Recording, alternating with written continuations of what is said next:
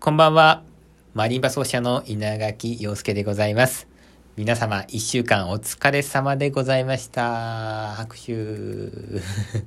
私も疲れたよ。拍手。みんなも疲れたでしょう。拍手。ということで。本当に本当にお疲れ様でございます。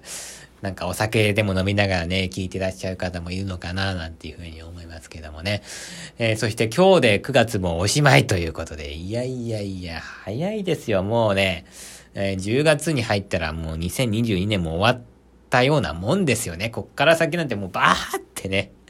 行っちゃうんでしょうけども。でも私なんかね、この秋から冬にかけてのなんていうのかな、このバーっとね、進んでいく感じっていうのもなんとなく好きだったりするんですけどね。この時期来たな、みたいなね。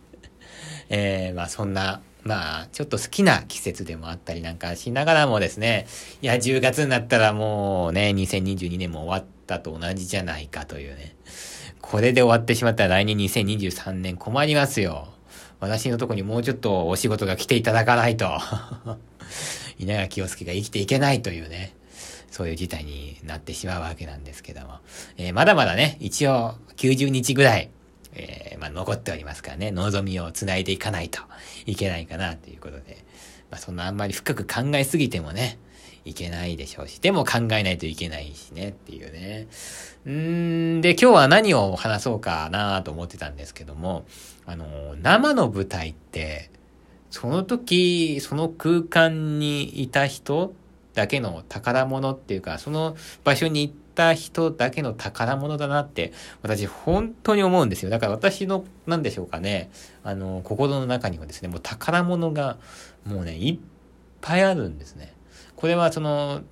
演奏会行った時もそうですけど、自分がやった演奏会ですね。この間の独演会とか、ああいうのだって、その時にお客さんと、ね、その時のお客さんと一緒にその空間にいないと味わえなかったもの。これは本当にね、宝物ですよ。で、なんで今日この話をするかというとですね、まあ本日、落語家の三遊亭円楽師匠がですね、お亡くなりになりまして、なられましてですね、72歳ですか。いやーね、昔の男性だったら平均寿命ぐらいなのかもしれないですけど、今ね、にしてはまだまだ早いですよね。なんか、ちょっとショックだなって私は思うんですけども。っていうのも、結構私はね、このラジオでも何回も話してますけども、高校の時の唯一の娯楽というか、唯一の遊びがですね、無料で商店の公開収録を見に、後楽園ホールに行くことだったんですね。で、そこでね、やっぱ歌丸師匠と円楽師匠のあのやりとりを見ながらね、笑ってたもんですからね。なんか、ちょっと寂しいですね。両方の師匠がですね、こう、もう旅立たれてしまったわけでございまして。で、まあ、あの、円楽師匠、商店以外にも私、あの、講座ですね、落語の方も何回か拝見したことがありましてね、そういえば最後いつ聞きに行ったのかな？と思って頑張って思い出してみたら思い出せたんですよ。ちょうど4年前の9月でしたね。9月十何日だったかちょっと記憶にないんですけども、えー、調布のグリーンホールってところでね、まあ私あのー、学校が調布なんで、あれ学校の帰りに行ったんだったかちょっとそこも記憶がないんですが、まあグリーンホールだったっていうのはね、覚えてるんですよ。でね、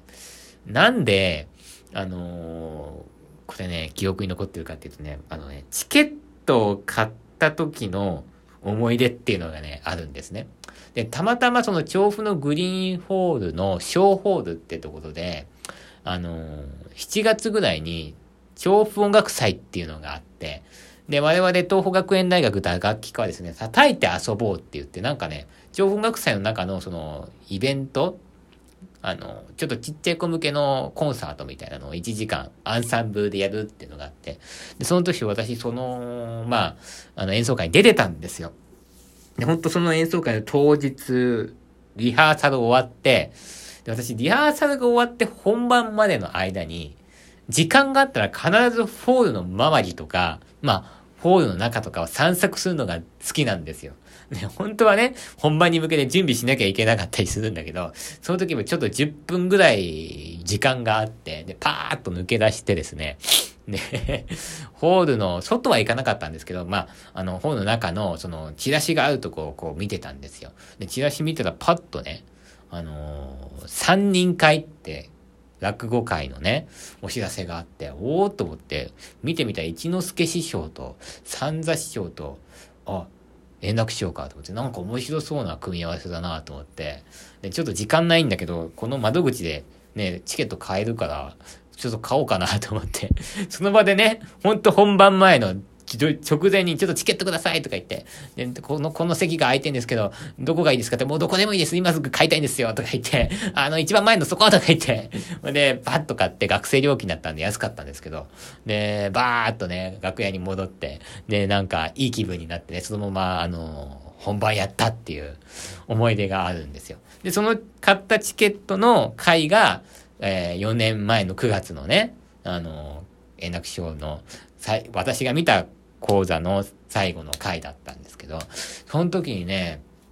円楽師匠がね、あのー、まあもちろんやられた落語も覚えてるんですけど、鳥、鳥だったんですけど、なんかね、枕で何を話したかっていうのまでなんか鮮明に覚えてるんですよね。あの、今日は調布に来まして、なんか、えー、取材を受けまして、えー、まだまだ時間があって、もう暇で暇でしょうがなかったんで、えー、前座さんからそうでで聞いて勉強してました、みたいな感じで、あの、こう、枕で話されてて、で、その時なんかね、あの、今は本当ね、嫌な事件とかいろいろ多いですね、みたいな、嫌な世の中になってきました、みたいな話をされて、で、でもね、皆さん、あの昔も、江戸時代もね、こう、いろんな事件っていうのはあったんですよ。まあ、その、言ったらその事件の数を比べると今とそんなに変わりないんですよ。でもね、昔は、あのえっ、と、あの人の人を恨んだりとかね、まあ、あの、恨まれたりとかして、まあちょっとね、こ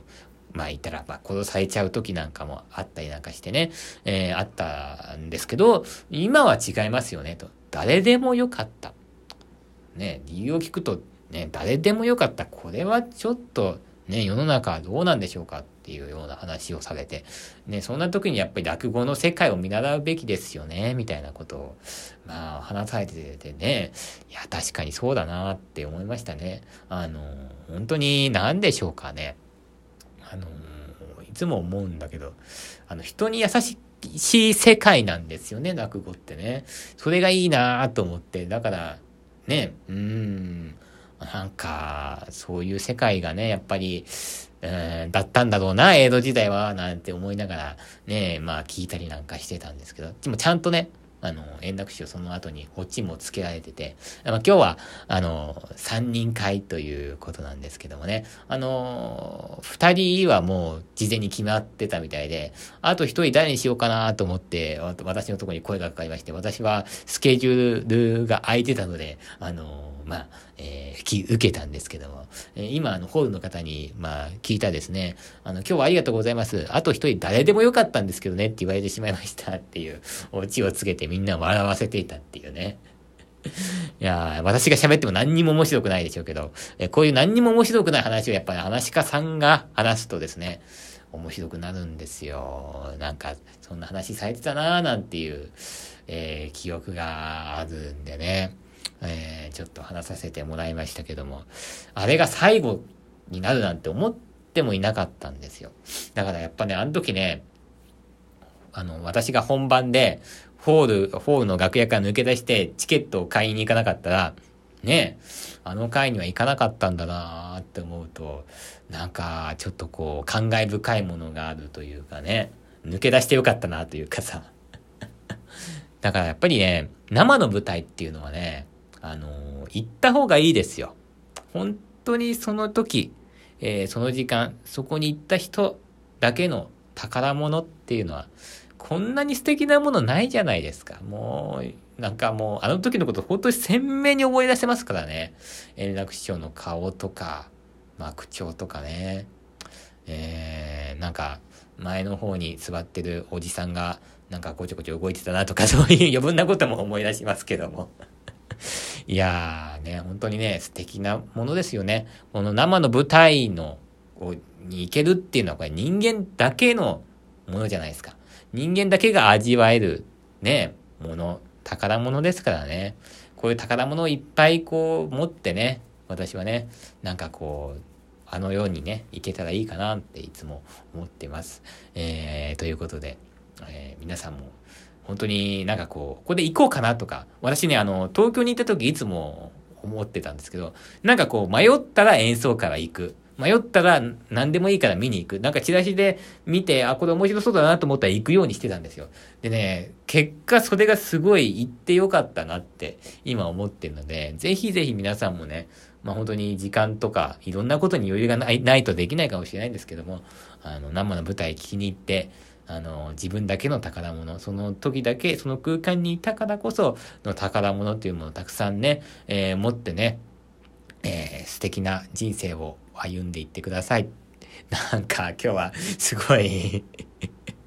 何なんでしょうね、このラジオはね。どういう ことを稲垣陽介は言いたいのかわかんないんですけども。あの、稲垣陽介もですね、そうそう、これが言いたいんだよ。生の舞台を開催しますからね。えー、あの、生の舞台見に行きたいなと思ったけども、えー、行くものがないと思った方は、私の、えー、会に来ていただければ、よろしいかなというふうに思っております。そうそう、これを、これを言えとけばいいんだね。えー、そして私もですね、やっぱりね、あのー、一つでも多くね、生の舞台に立てるようにね、うん、もうだって明日、明後日わかんないじゃないですか、何があるかね。だから本当に、えー、一つでも多くの生の舞台に立てるように日々、えー、10月以降も精進していきたいと思いますので、皆様応援のほどよろしくお願いいたします。えー、今日はまとまりのないラジオになってしまったかもしれませんけども、え、円楽師匠お疲れ様でした。え、どうぞ、お安らかに、え、お休みになってくださいませということでございますね。今までありがとうございました。それでは皆さん、また明日さようなら。